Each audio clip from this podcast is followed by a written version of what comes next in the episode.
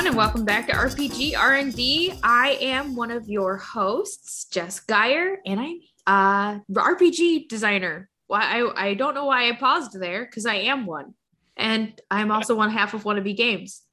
Weird pause. Hopefully, no weird pauses. My co-host Craig Campbell. Hi, Craig. no promises on the pauses. Um, I'm Craig Campbell. I own Nerdburger Games, and I am also a role playing game designer. And we have with us today a guest, Jason Pitt. Hello. Appearance number two. Thank you for having me back. Uh, so, uh, Jason Pitt, he, him, Genesis of Legend Publishing Incorporated. I'm now Megacorp. Really small Megacorp. Um, Mini Corp. mini. and uh, yeah, so game designer, publisher, layout, monkey, barista, you name it. Layout Monkey Barista is a great name for a video game. It kind of is. yeah. I want to play that. That's our running joke on the podcast now is that like we every every game every episode we somebody suggests a game idea and everybody's like ooh uh, well, we are going to talk about playing and we're going to talk about running games and designing games as we always do. We have two great topics for today. Uh, Craig, what, what is our first topic? What's our GMing topic?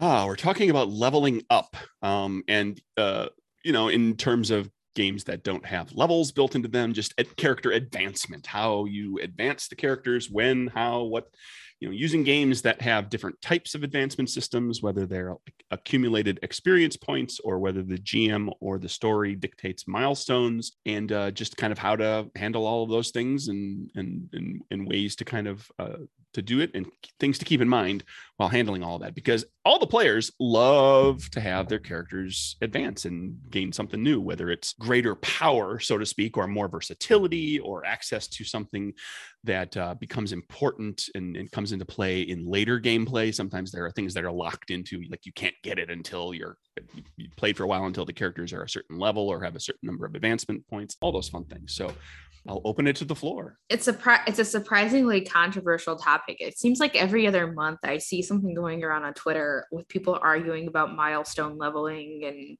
and where where you should start your campaign at what advancement level or how should you do advancements. It's um it, it's surprisingly controversial. I think the weirdest take I saw on it was that when when you award milestone advancements, that you're just putting more power into the hands of the GM.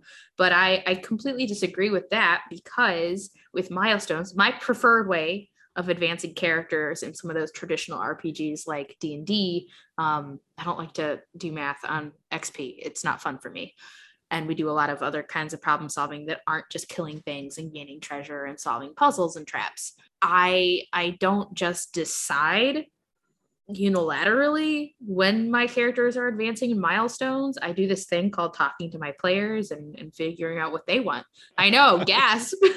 Um, oh my so goodness. I just i just find that that is it's a weird argument that i've seen pop up. I don't think it's a popular opinion or anything like that. I think it's people who want to be um, just anti something and yeah i i I, lo- I prefer milestone leveling. I don't like to have to attach a specific like xp number like you fight so many skeletons and now you are level two. I don't like that. Well i think that one of the things that people who are very in favor of xp leveling one of the things that they they love about it is that it's integrated into the game. It feels like it's part of the game like right? You've got all the rules for how you do things and, and subsystems for different optional things that are built in there. And so you build this game that has all these rules and then the xp system is usually built around a set of rules as well. So there it has a completeness to it. Mm-hmm. there's a synergy to how everything kind of is supposed to function together. Like you do all these things and you gain xp for doing x y and z and then there comes a point where you can level. There's there's the added benefit of like you know for people who want to really get crunchy and get down into those numbers that the gms can award XP after every encounter that earns XP and characters, you know, a player could level their character mid game, which could be an interesting and fun thing if like it suddenly opens up a new ability or a spell level or something like that. Now, you got to be careful with players like getting analysis paralysis and potentially bogging the game down while they while they level their character and if you if you've talked to players to do it that way and the players kind of know what they're planning to do at the next level they can implement that pretty quickly. They got it all in their hip pocket and they just unleash it all at that moment. And then then you know but that also plays into like well why aren't the characters all leveling together at the same time? And you know there's arguments to for and against that. So yeah like i think there's a lot of complexity to the whole issue and that's why jess you you see so much so many hot takes where people just don't appreciate this way and they think this way is better and then even within this version they like this subset of how it functions because that's like that's the thing that gives them the most pleasure when playing the game Yeah. So one of the interesting things there is, uh, so I was classically trained under an old school GM who ran first ed and basic kind of stuff well before the OSR existed. And in uh, technically, if you follow like the first ed and earlier rules, you don't level up immediately. That means that you are now able to do training and go and do tr- uh, like a two week training thing. And if you can't find someone to train you, you don't level up. Also, you don't get any more XP Un- until you train. until you train, until you find a trainer to So you- train you. so you could save the world Yes. Defeat the arch lich that Yes. no one else could ever possibly defeat because you're the heroes of the story and you don't become better by the rules rules as written that's wonderful That That's is really fun. where but that's that's a that's a rule structure that was built and was accepted for a long time sure Well, and I see there, there's actually a lot of interesting benefits there in that it's forcing you to have trainers, it's forcing you to interact with the social web. Um, Mhm. like there, there, that's interesting. If you're a level one fighter, you need to find a higher level fighter to teach you. And now you have more social connections with the community of fighters. The order of uh, sticks and boards who will train you in the ways of murder. I- mean, that is an interesting element that was brought in unintentionally into those early versions of D&D. Well, that's why I had to train under the assassin. I had to find and and please and appease the assassin guild before I was allowed to gain levels in assassin. Uh, when I first started playing, I was not successful in doing that because I was not a very smart player. A- am i missing something or is there an inherent flaw in the you must find a trainer trainer scenario if if i want to advance to 19th level i have to find a 20th level trainer but that 20th level trainer needed a 21st level trainer to get there so there is no 21st level trainer or 22nd or 23rd for the 20th to get any higher so the highest i can go is 19th because the 20th is the highest that person could ever go and eventually you're going to have a world full of first level fighters that never gain xp Uh, not quite. What's what am I missing? So there's two things you're missing. One, note that there's uh, level limits on certain classes. So only humans have unlimited level progression. Well, your okay, elves are going to stop at level 12. And two, the gods actually have class levels. So you can always go train under Balder. And he will train you Oh, how to be a better fighter. You can never. But it's also there. There's still an upper limit on that. And if somebody kills, Yes, the, if somebody But kills the, the, upper limit is right. how powerful are the gods. And Right, but if somebody really kills- to go past the if somebody gods? kills all the gods, then like there, there comes because like the assumption, I guess, is that the mortal people are going to die eventually, so they they they're- they can't tap out at a certain point. They can't go any. I don't know. Okay, I, I No, get you, that would get be you. really interesting. we don't have to go down that road anymore but i just i just found that interesting it's like it, it the, the, that system implies that you have to train under gods eventually Well, that would be really interesting. You go, you great. go, you go murder all the gods, and then you cause this chaos spiral where no one can advance. It's this big stagnation, and then you can go on a quest to try to like, okay, we need to elevate somebody to godhood right now. Otherwise, we're never getting past this level. that's Well, a great also- that's a great plot for a villain in a campaign is the villain's going to wipe out all the gods so that nobody can ever attain those high levels and eventually the the thing that i described the you know like every generation like you'll never get up above you know you you, you you know, no fighter can get to 21st level because there's no 22nd level fighter to train them. And it'll just keep getting lower and lower and lower. Um, and eventually everybody will be easily conquerable. And the villain can just swoop in and de- de- decimate all the level one fighters in the world. Except then the villain is going to train their minions. Some of their minions will hive off and rebel and Sure. train their own level Anyway, two and level three fighters. Ooh. Oh, it's a pyramid scheme. It's, It's, just a the MLM. scheme. It's the MLM of. I love I love these meta conversations about like XP and leveling from these like traditional kinds of RPGs because like I- like people like those systems. I agree because you can kind of gamify them in a way like this weird meta way. I, I saw another really interesting post where somebody wanted to like farm a bunch of undead and kill them and then wanted to fast forward years in advance uh, so they could be at level like whatever. Um, and people were saying like oh what, what a silly idea what a silly idea but you could do a lot of really fun things as a gm using these traditional systems and and adding some thematic elements into it. What is what is what are the consequences of level creep? What are the consequences of xp farming what are the consequences of killing all the gods so nobody can get better?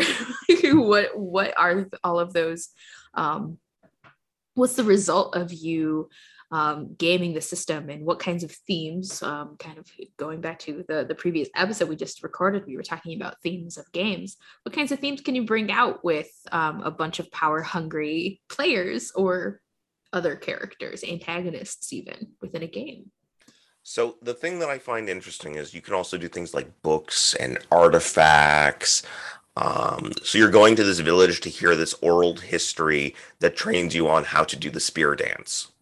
ah Yes, um, like uh, Avatar uh, with the, uh, the yeah That that is the iconic, wonderful example of how uh, an obligation to have a trainer turns into really rich narrative.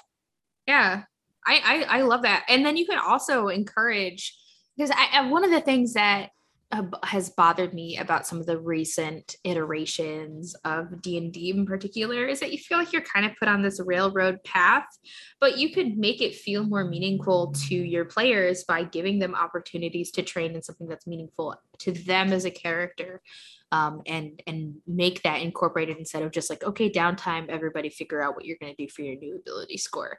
Uh, I, I I that that's one of the reasons I like powered by the apocalypse style games. With their XP system. You gain experience through failing, um, and then at the end of a session, you also gain experience depending on like some of the some of the milestones you've met or haven't met in a game. And that makes it feel more like okay our advance our advancements are meaning something.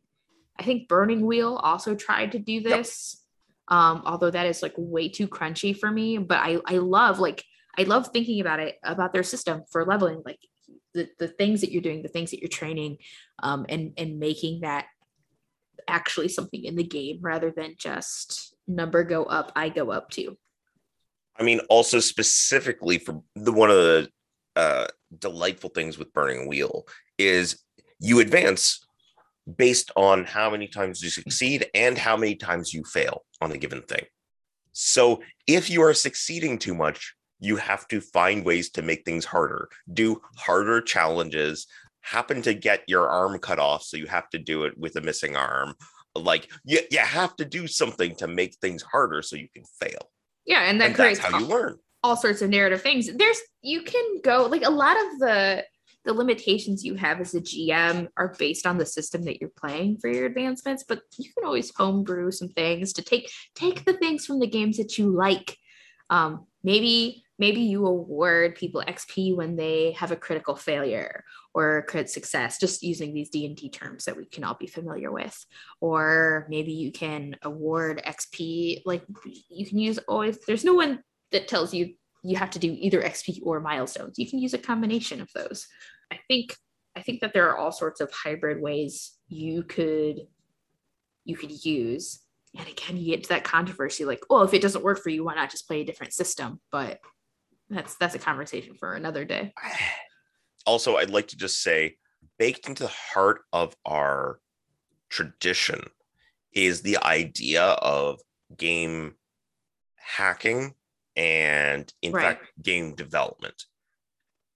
Like uh like for instance if i was running one of those games with a strict trainer limit uh, once you hit level three or four you'd see some uh young farm kids coming to you and saying can you teach me how to stab things with the spear?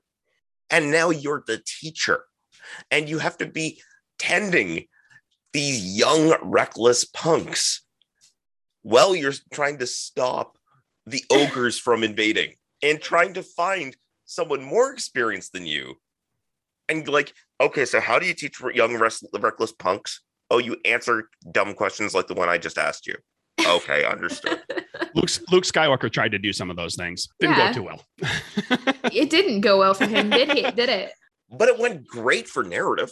It did. In Dystopia Rising, in, in this in this um, post-apocalyptic zombie LARP um, that I played, you also had to find trainers in order to gain certain skills. Um, and some of my favorite roleplay moments were either training somebody how to do something or learning how to do something from another person. I, I had to learn how to read because you have to actually sit down in this game with somebody for like a half hour or an Right. Hour role playing, teaching them how to do something. It was so fun um, being taught this by somebody I uh, did not like very much. Nice. I, I mean, there's a lot of interesting stuff there. Um, in terms of ways, so uh, fundamentally, XP as currently designed is the core mechanic itself isn't bad, but it's a flawed, simple implementation of the idea. Because why do you need 37 XP instead of 38?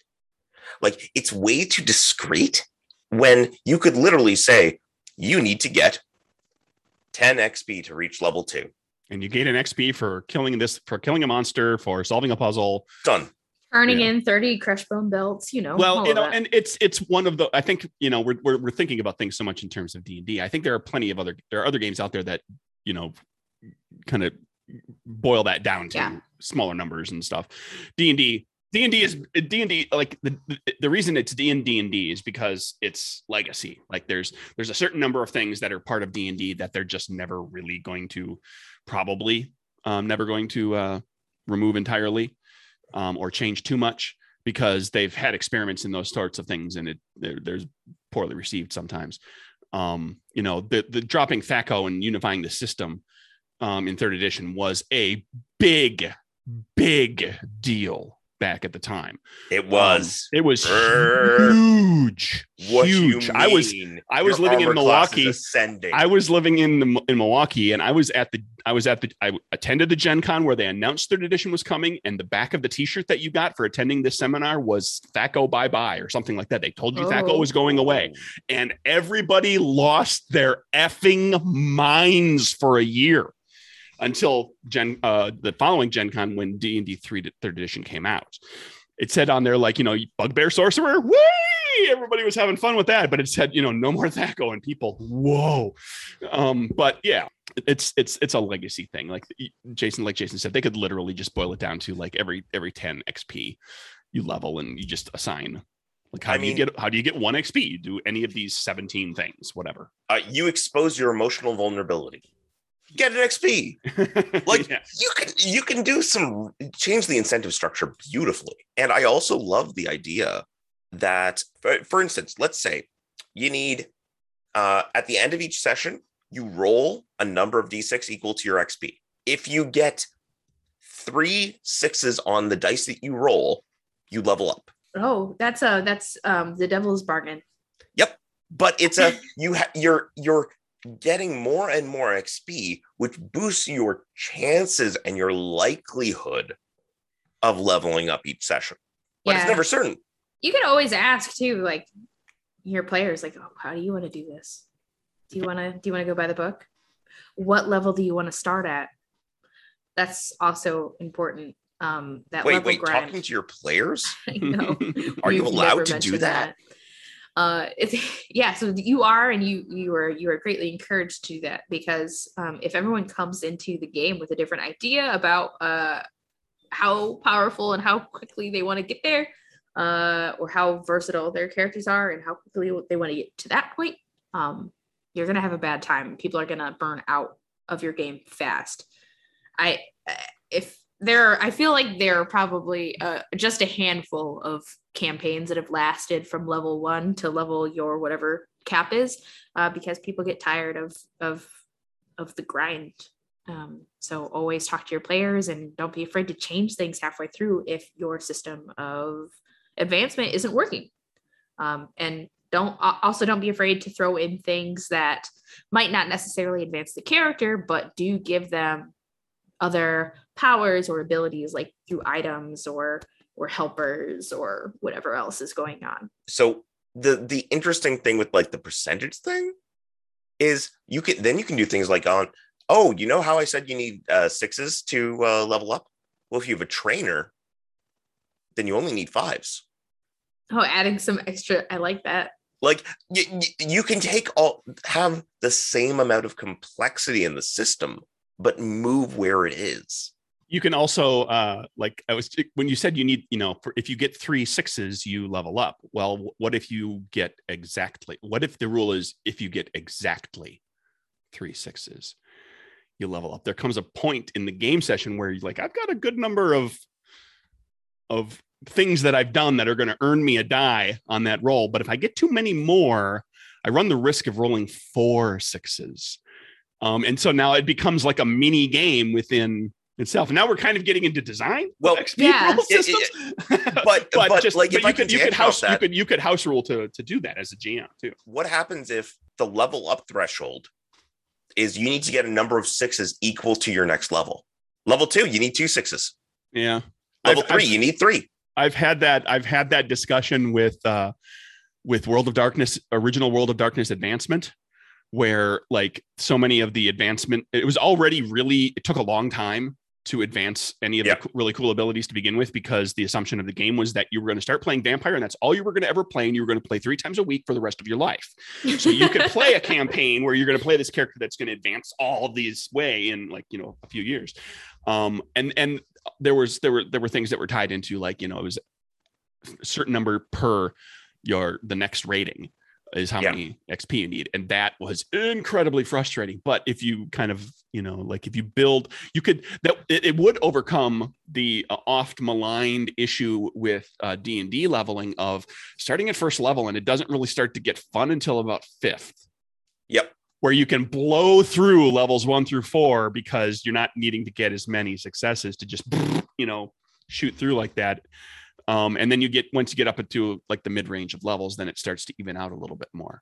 And then when you get to higher levels, it starts to become like really epic. Like when you finally do level, it becomes a big deal because it took a while to get there. So it, it just creates a different kind of experience. That would be an interesting way to play a game that uses XP is to have some sort of a, a house rule in there that inherently makes it kind of you know, makes you shoot through the low levels really quickly, then even out and then yeah, and, and then just like curving out. Like that's interesting. And it and it in some ways it can mimic like real world learning about things like when you first start to learn about something you're hungry and you you devour everything you can and you put and you, you make all these intrinsic connections that are important to understanding and, and kind of becoming good at the thing very quickly and then you start to kind of like well now i know a lot of the stuff so learning new learning new stuff is less common mm-hmm. because I already know a lot of the, the, the base stuff. And then once you get like the really high end stuff, it's because you know, you know, like it's it's a more more struggle to discover like a new way to kill somebody with your palm.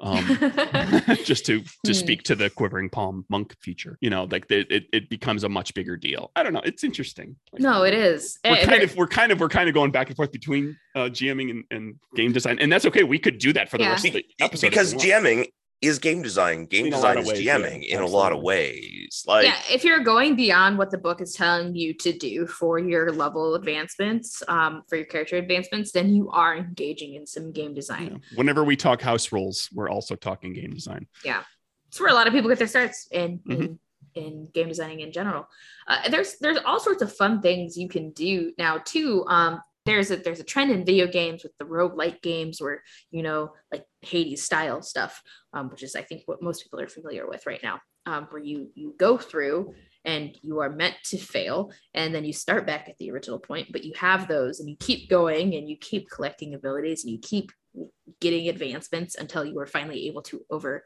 overcome an odd. There's a lot of um, there's a lot of fun stuff you can take from the video game world um, especially in some of those recent trends that could go really well with your game. So um, exploring not just the world of tabletop games or analog games, but going on into the video game realm, uh, which uh, like just really rich for it because with the video game, you are trying to appeal to usually just one player and you need to make sure that they're getting those dopamine hits of their advancements so they keep playing because that's the ultimate goal of of a game um, there's no reason that you shouldn't um, do the same for your tabletop game i also i mentioned too like the failure systems um, like leveling up when you fail or uh, maybe there is a point where you stagnate or maybe you all start off as godlike characters and you don't level up, you level down. Like there's all sorts of fun things you could do. Milestones. Um, we, we started there and it kind of went into all sorts of interesting things with leveling. Oh yeah, um, and XP and training. A lot on my mind. oh, that's okay. Uh, Jason brought up some great points, and we just dug down that rabbit hole for a while. Um, milestones, yeah. Uh, uh, like Jess was saying at the beginning, not necessarily just the GM saying, "Okay, now it's a milestone."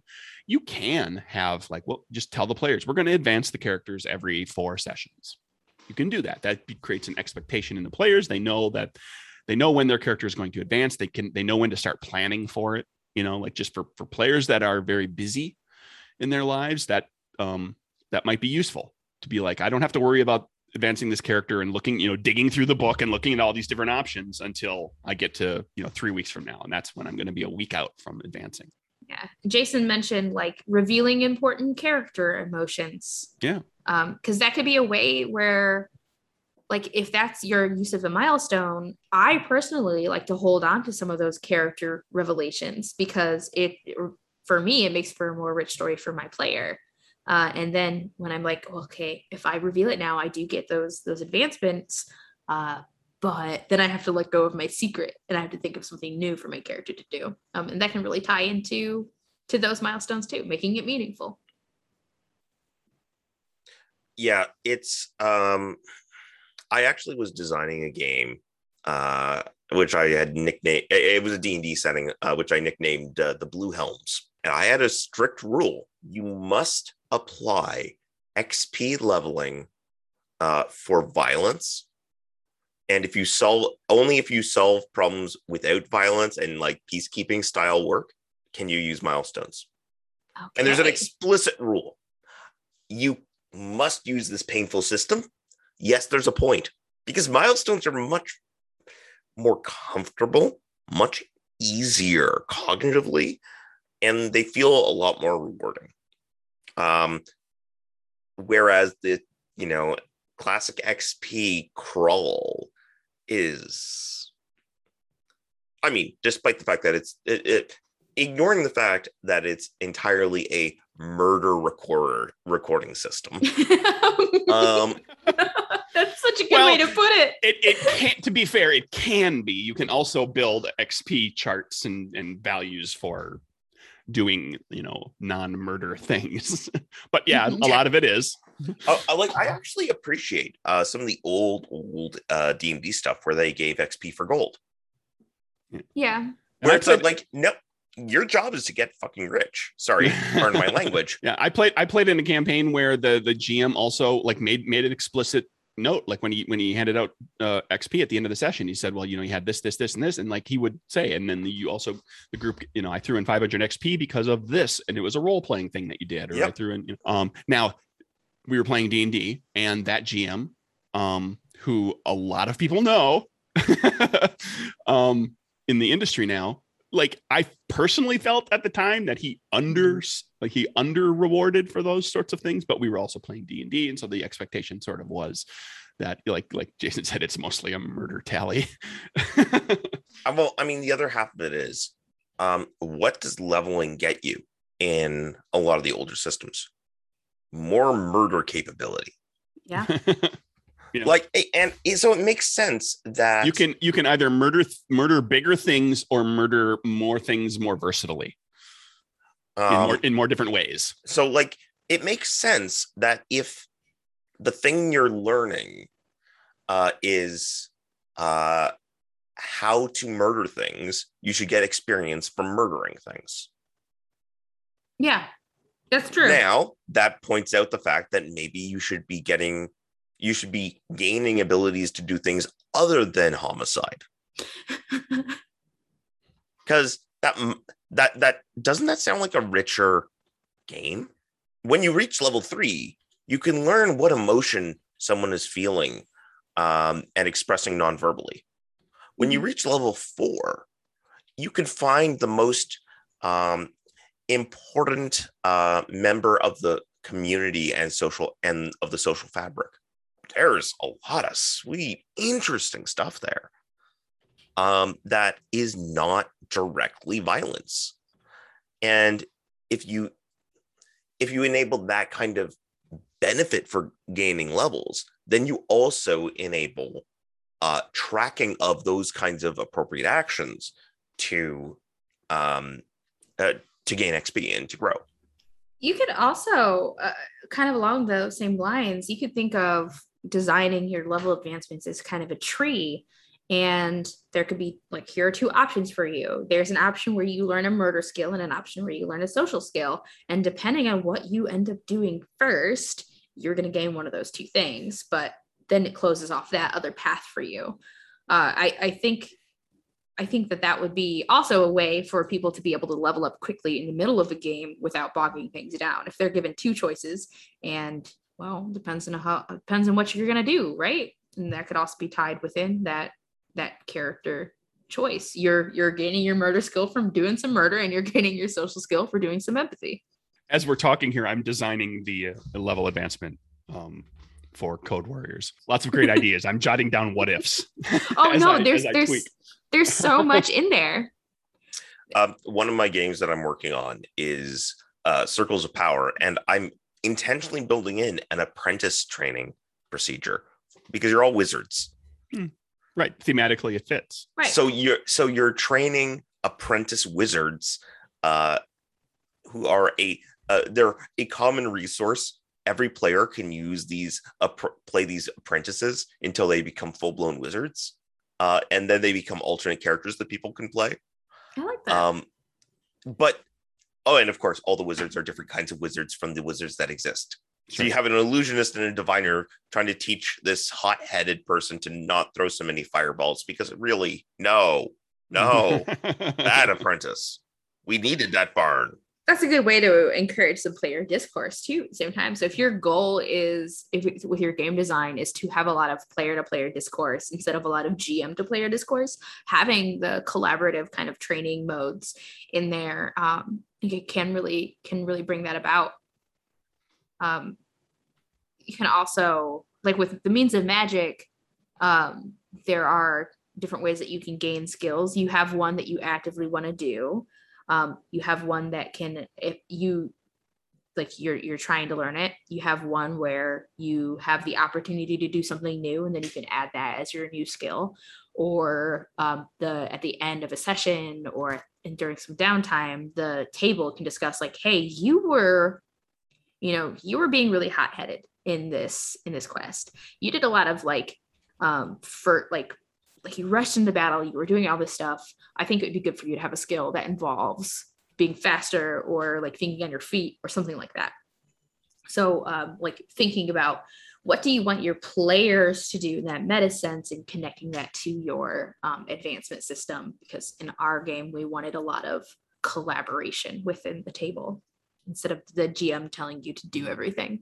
I'm also thinking like I might as well go three for three with Legend of Zelda. Um, in Legend of Zelda, Link becomes stronger in two ways. One, he defeats bosses, so he has these milestones. And two, he discovers chests with heart pieces uh, by doing puzzles and and exploring the world. Uh, so uh, if you want your if you want your players to explore, reward them. Have have have a method in there to reward them for exploring as a GM or as a designer. Yeah, both. Mm-hmm. I mean, again, with this level yeah, advancement thing, it's the we're, it's we're, all we're over talking, the place. We're, we're, talking about both through the whole episode here. Yeah, that's, that's, fair. Um, one of the things too that I, I I like to think about, and it it's something to to give thought to as a GM when you're looking at leveling up and when leveling happens. um, or advancements or whatever you want to call them. And it's also something that's worth looking at as the designer. And if it's something you want to incorporate, is what implicitly or explicitly changes about the world or style of play of the game as the characters level? Using d&d as an example when you start out you are fighting you know orcs and ogres and and uh, skeletons and whatnot. As the characters level they fight bigger and bigger threats. The the the typically that blows the game out from like i'm saving the town or the region to saving the kingdom to saving the world to saving the multiverse. It, it creates a more epic scale and that's one of the things that the game does is it brings it, it, it takes the characters from local heroes to saving the universe um, and you can incorporate those types of things into um, into your game design as well and, and it's just something worth keeping in mind when you're when you're GMing. I mean, I've literally I'm toying with a lot of different ideas and trying to nail it down. But for Code Warriors, they you're playing programs inside of a computer, um, and the system is crashing, and because of that, because you are tied so directly, like your character can't exist outside of the system. They live in that computer world. They're dependent upon it, and so when it go when it fails completely it means the end of your existence. And so as the as the system degrades your character suffers and the world suffers for that. So like as you're i'm building a way for like as you advance in the game and as you progress down the road of the of the storytelling in the game your characters are advancing and becoming better but they're also gaining glitches and doing and have things that are bad thing, bad things are happening um, there's detrimental you know problems that they have to deal with. And then also the system itself is like the you know different regions of the system might be affected negatively or just be destroyed outright. Like the, the this this quadrant in the system might just okay everything's gone. It just deleted and there's no backup because the system is failing and the backup has failed. Um, and so that informs kind of like what the game is like and is about and how uh, you know leveling kind of plays into um, how the game changes over time. Yeah, uh, there's a lot of cool thematic stuff you could do within that. You could even have something like, all right, you have this P- you have this NPC who is like their data is corrupting, and one way that they can potentially live on is by being absorbed into another um, player character maybe and that maybe that's like you make that really terrible tough decision like okay we're going to delete you forever but at least part of you will live on and then you get one of their skills. Or um yeah I mean, sorry did did you just two vox two I, I don't know what that is. So controversial Star Trek Voyager episode. Oh, tu- Tuvix is that what you're talking about? Yeah, yeah, Tuvix. Yeah. I don't watch where Janeway up where, where Janeway up and murdered a person. Oh. Well, so uh, two people got uh, merged into one person by the transporter because by the transporter do. that merged person effectively said, "No, I want to exist." So the captain forcibly shoved them back in the transporter, split them into two people and and murdered the combined person who was a wholly different entity. Yikes. Yep. That's I love moral quandaries. I, I know. that that's that's fun. It's it's a it's it's a episode that has a lot of strong feelings associated with it by a lot of fans some people defend one uh, side of it very vehemently and some people defend the other as, as we've been it, talking it, here I, yeah, yeah. I just wrote like jess i wrote down more ideas from what you're saying. So keep them coming. You're helping me design a game. Yeah I'm you're welcome. If i stop talking for a little while it's everybody it's because i'm typing as these people are talking. Um so back in d&d land there was also the fact that uh when you gain certain levels you got a castle you got a church you got institutions yep. that you were now responsible for changes the nature of the game. Which changes the nature of the game. Yep. Um so expanding the scope of issues that you have to deal with is a fascinating um, area of design. Mm-hmm. uh, because quite frankly yeah no um, you have different problems. A someone who produces games in PDF only doesn't have to worry about trans-Pacific shipping. That, that it's a leveling up thing. Uh, some some might call that right now a leveling down with how awful it's been. yep. Uh, yeah, there. I, I just keep I keep thinking of these these video game levelings too, like um or or even comic books. Like um, there's in Kirby, Kirby gets new powers by eating enemies, but you can only load one of those new things at a time. Or um, I'm thinking like Rogue from the X Men uh, can temporarily or sometimes permanently um, in some bad situations. Yes, by absorbing other people's powers. Um, if you really want to make your characters make some moral decisions, um, what what kinds of uh, if you only make it tied to like the enemies that they are destroying, um, that's how you you level up. Uh, you could you could make some really fun moral and ethical quandaries with your game thematically and at the character to character basis. What's your um what's your favorite game with uh, like what's your favorite advancement system in an in an already existing game? Oh jeez. I have to go look at my list. Look at my look at my my shelves because I'm there, there's a, something. There's a bunch of them that are fascinating. Uh, one of the actually the one of the really good ones um, was a old New World of Darkness uh, game, Promethean, which was uh, all about um, artificially created beings that were trying to learn how to be human data style. Um, and they had thresholds like um, uh, enter a romantic relationship with someone, uh, earn someone's trust, uh, buy a house, like oh, like you identified a bunch of milestones. Um, and if you made enough of these, you could, uh, through internal alchemy, turn into a real boy. Okay. Now, um, because while you're an artificial being, all of nature hates you. Uh, so like animals attack you, kind of like you poison the waters around you, like it's bad. So you're trying to become real. The fun part is a mandatory milestone that every one of these characters has is create another Promethean. Oh. so you must have equal or more Prometheans in the world. You can't stop being one unless you make a replacement.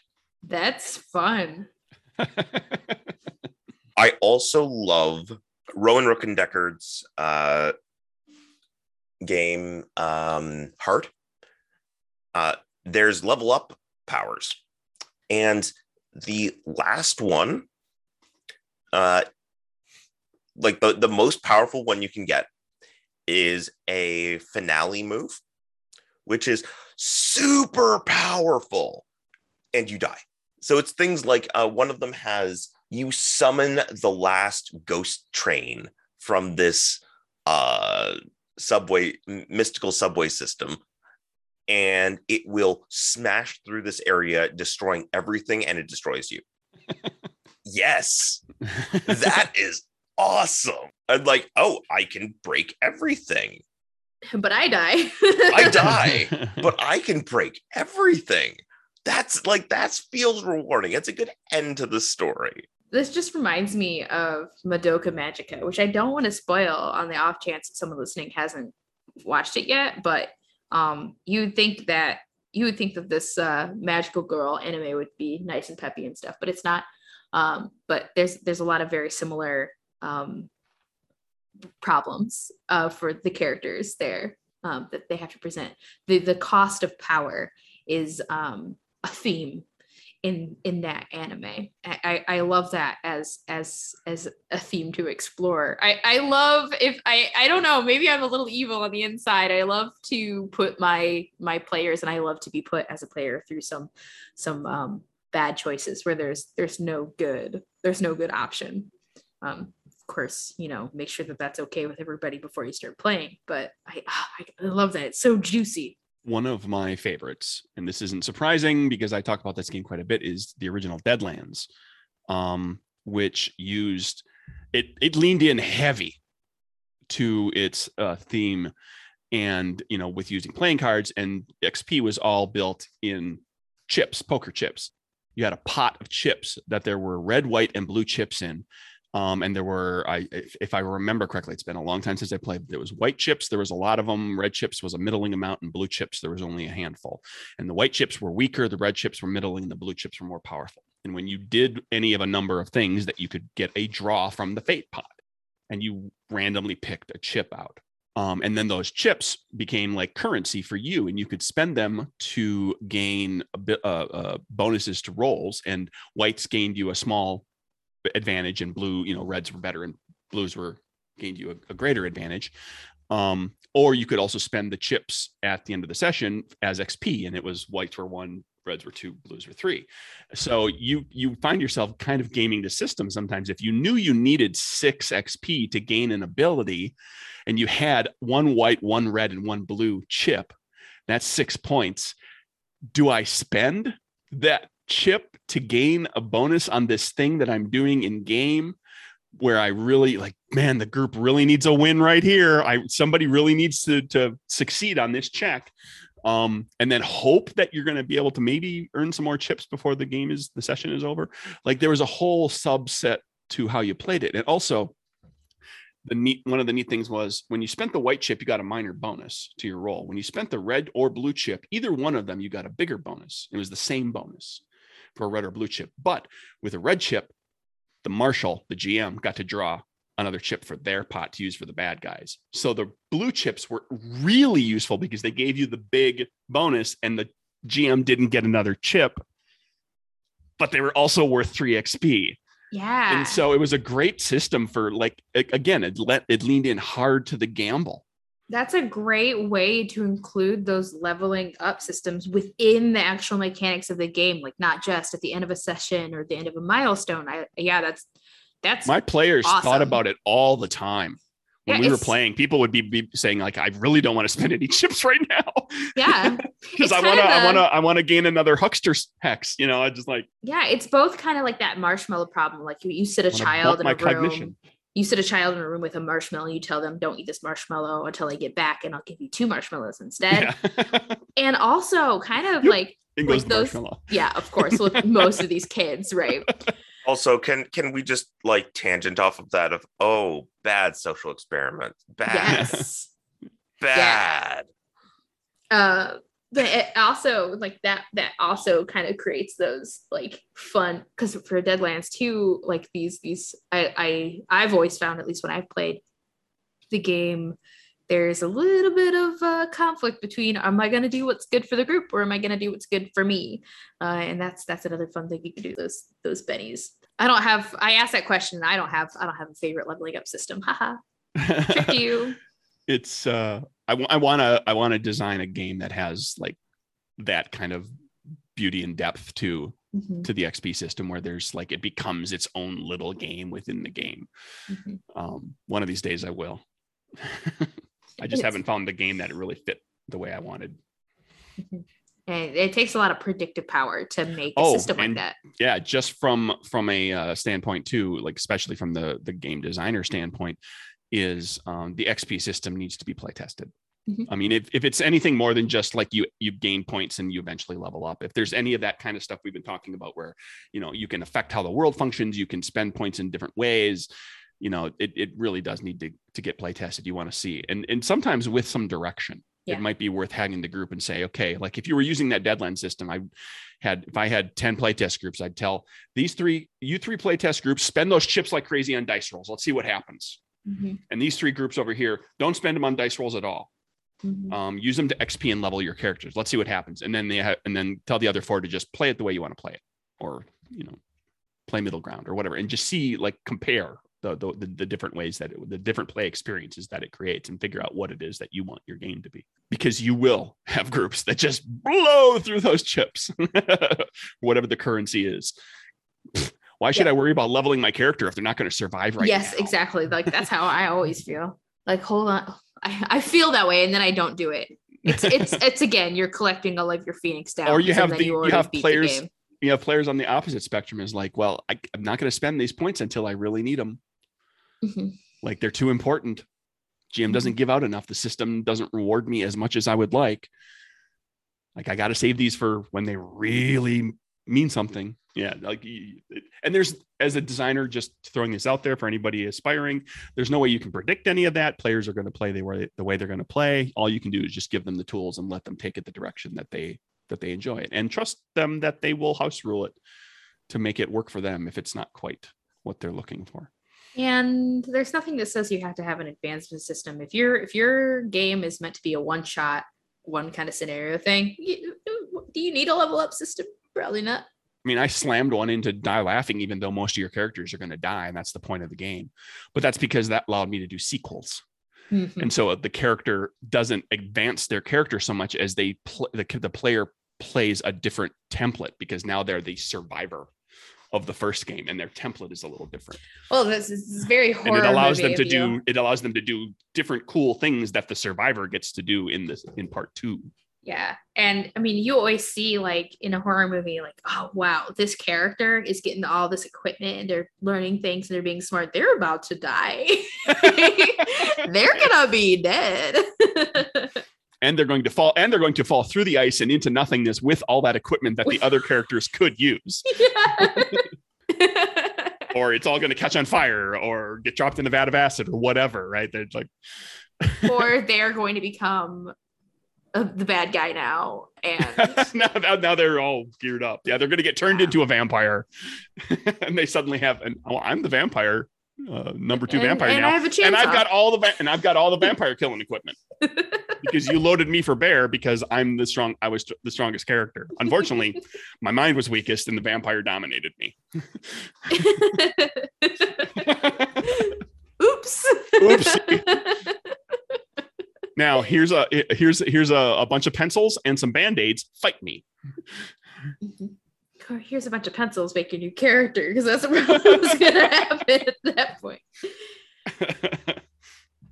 Yeah, I uh, there's there's a lot of ways you can go with with advancements. Um, it's it's it's it's not necessarily vestigial, but it's classic because we like it's it's one of the ways you can create some some diversity, some some difference um, in your game, some some new flavors and textures within the same game. it's it's a it's a reward that's in the system that's always in the system no matter how you play who you play what you know what themes you know no matter whether you're playing d&d as an adventure game to just fight monsters you get something out of fighting monsters or if you're playing d&d as a social political game where you're like barely fighting anything and you're gaining all these interesting insights into you as a yourself as a person and you're portraying characters and trying on different identities and doing all these different social things and exploring like what's the idea of what's what's bigotry like you know like let's look like, look at that through the lens of the game. Um but then there's you know and, and so even if you you know whether you have any of those other rewards that are you kind of build into the game for yourselves there's always like there's always leveling up there's always you know like gaining something for your character that is a little a reward a little pat on the back a little shot of uh dopamine for you know thanks for playing just like in real life. This has been uh, a lot of fun. Uh, before we wrap up, are there any final thoughts on leveling up? I think we just leveled up as podcasters. We did. Yeah. Everyone just- gained 500 XP. We just talked about both both topics at the same time, rather than strictly dividing them into two segments. Very nebulous segments. Yeah. Uh, in which case, I need to add a tangent for an additional XP. Oh, yes. Um, uh, proceed. Uh, sometimes leveling up is uh, changing the configuration on your character sheet. It is change, not increase. Mhm. And that can be equally valuable um, because what people want is not necessarily advancement, they want evolution. Yeah. I think that's spot on. Like, I like systems that allow me to even get rid of a skill that I don't use anymore, that I don't think is with my character anymore, because my character has advanced, not just level wise. or degraded. Degraded is also fun. Yeah. Oops, I can no longer do this. Oh no. I lost a piece of my soul because I sold it to the god of death, and now I have this really cool weapon. But Jason, thanks so much for joining us today. Thank you for having me. It's always a blast. Yeah, where can we find you? Where can we find your stuff? And what do you want to tell us about What do you want to tell the audience about your stuff? Well, uh, you can find me at uh, www.genesisoflegend.com or .ca, uh, at Genesis of Legend on Twitter. I recently released my game uh, Sig City of Blades, uh, which is currently available as part of the um, uh, 2021 Forged in the Dark bundle of holding That's on my bookshelf back there. until the end of December 2021. If you're listening to this. Um and uh yeah, and beyond that, I'm continuing to work along with um uh Jamie on our uh game uh Once More Into the Void, which is an homage to Mass Effect 2. So uh yeah, we've got a lot in the pipeline. Awesome. I can be found on Twitter at, at Joska. You can also find my games at wannabegames.com or on Drive Through RPG or on Itch. And I am at Nerdburger Craig on Twitter. The website is nerdburgergames.com, and the games are also at drivethrurpg.com. And thank you so much for our intro and outro music. Steph Sachs's song Avel. I always mix up which one's going to be the, the first one I say. Avel is the name of the song. It was licensed under Creative Commons. Thank you, Steph Sachs. And thank you, all listeners, for listening to us. And we'll see you back here next time. Bye. Bye. Uh